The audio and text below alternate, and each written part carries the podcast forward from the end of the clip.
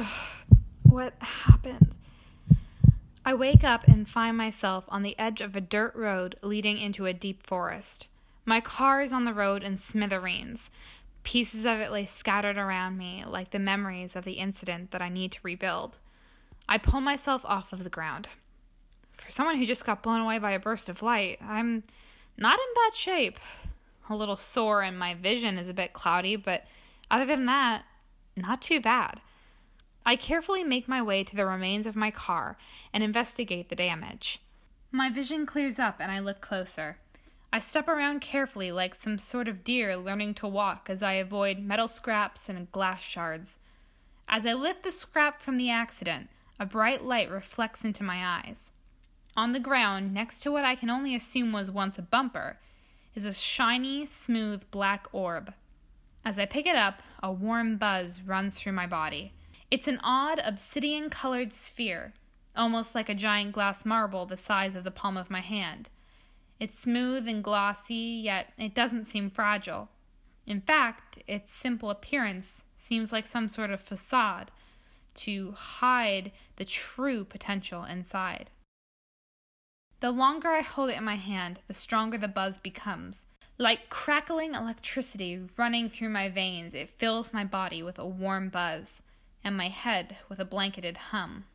I can't deal with this right now. I shove the orb in my pocket and start my way back to town. I have to freeze as I see the skyline of the town I once knew. The once brick red town is now sleek, white, and more advanced than anything I've ever seen before. What happened to Springshard? As I limp into the town limits, I hear a voice.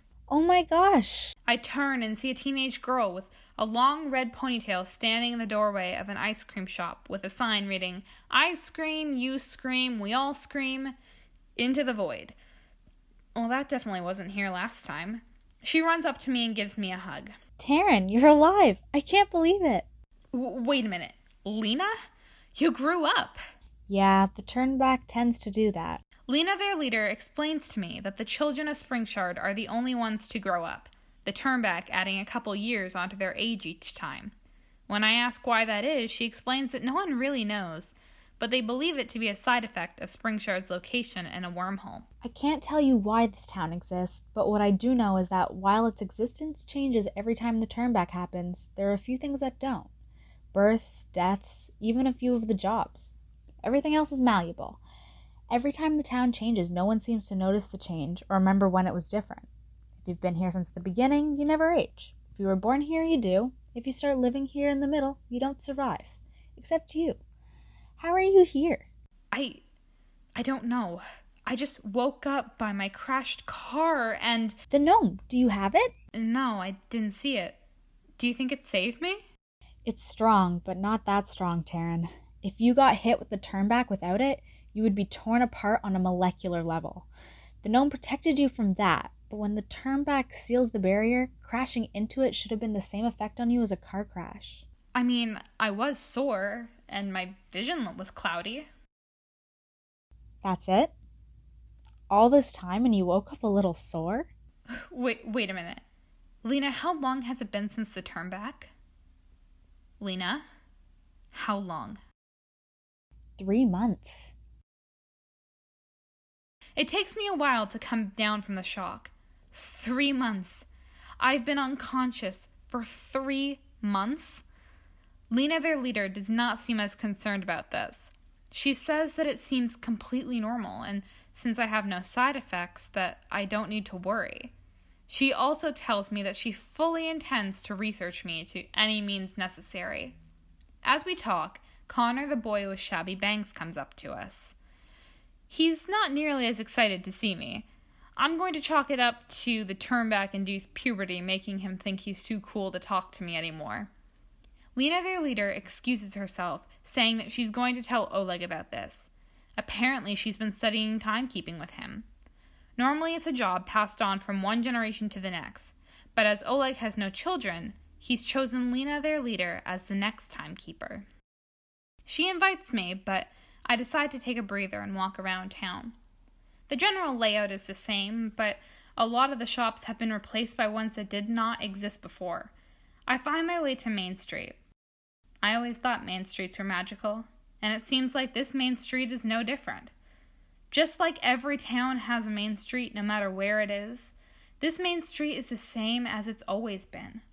Okay, so some of the stores are different, but I never went into Magnum Locust Pet Store anyway, so it being replaced with Sandstone, Bloodstone, and Obsidian Sock shouldn't be too much of a change. And luckily, Dottie's is still the same. I don't know what I would do if it wasn't there anymore. When you walk in, a sign stands in the doorway reading, Please seat yourself wherever you like, unless you're Carl. Get out of here, Carl. I have no idea who Carl is, but whoever he is, Dottie clearly has a bone to pick with him. I sit down at my usual place at the bar. Dottie comes over to me with a pile of menus.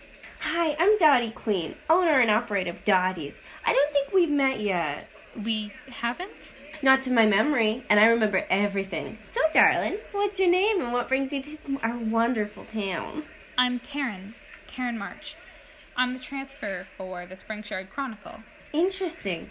Xavier must be trying something new. He's never had two transfers before. Two? Yes, the other transfer came in earlier. She's super sweet gal. You just missed her, actually. So, this new transfer, is she. Anyways, Taryn Darlin, which menu would you like? Is there multiple? Of course. There's the breakfast menu, brunch menu, lunch menu, lopper menu, supper menu, dessert menu, snack menu, kids menu, full grown goat menu, frog menu, eight eyed astral being menu, and sentient blob floating black goo menu. Wow, lots of choices. You know what? I think I'll just have some of your chocolate cake. How'd you know about that? It is famously good. This seems to satisfy Dottie, and she makes her way to the kitchen to get my cake. To the side of the bar, I notice a small display with tourism maps. I grab one and take the complimentary Sharpie that is legally required to accompany any meal in Springshard. I mark down my location on the map, and I mark down the locations that have stayed the same since I first came to Springshard. Even my house has changed locations. Throughout my meal, I look around the diner for people that I know. In the far corner, I spot o- Sheriff Orion Fairbrook in a flashy, sparkling top and striped sports jacket. Across the diner, Mayor Tetra Burns has cut two holes in her menu and is glaring at Orion through them. Xavier is sitting down the bar for me, shamelessly flirting with Dottie in a throwaway attempt to get the recipe for her chocolate cake. While it's comforting to see that few things have changed, it also creates a type of pain I didn't know existed. Their lives are going on without me, and they don't even know that I exist. Well, they went on after the turn back. I have to as well. After I finished my cake, I pay and wander the town, taking notes on my map of what buildings have changed, where places used to be, and try to make sense of it all. As the sun starts to set, I remember what Dottie had said earlier. There's another transfer here. I navigate through my new map to my old house at its new address on Road Street. As I approach the lavender house, I pause. This transfer has never met me, and she has no idea what to expect in this town. I slowly reach for the door and knock. After a moment, I hear a voice asking who it is. My name is Taryn March. I'm a transfer like you. A few seconds later, the door opens, revealing to me a woman with thick black hair. It's you.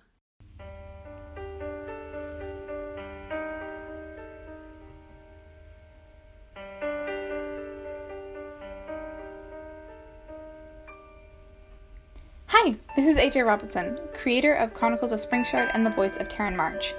I just wanted to thank you for listening to this episode and for sticking it out through the hiatus. I'm so glad to bring you season two of Chronicles of Springshard. If you like this episode and want to know when the next episode is up, feel free to follow us on Facebook and Instagram at Springshard Chronicle for weekly updates and teasers. Episode two will be up on March 6th. If you like this episode and would like to listen to it even when you don't have Wi Fi, it is available for download. If you want to listen while looking at a picture of the super cool cover art, you can also listen on YouTube. Check our social media for more information. The awesome music you are listening to right now is by Chaos Emerald on YouTube. Go check out her channel once this episode is done. In fact, if you're listening on YouTube, I'll even give you a link in the description below. You can also check her out on Instagram and Twitter at Emma Joyce Y. The voice of Lena was Kirsten Gorman. The voice of Dottie was Olivia Hanson. And the voice of the new transfer, well, you'll find that out next week. Special thanks to Jess Milton, Derek Taggart, and to you, listening right now. Welcome back to Springshard.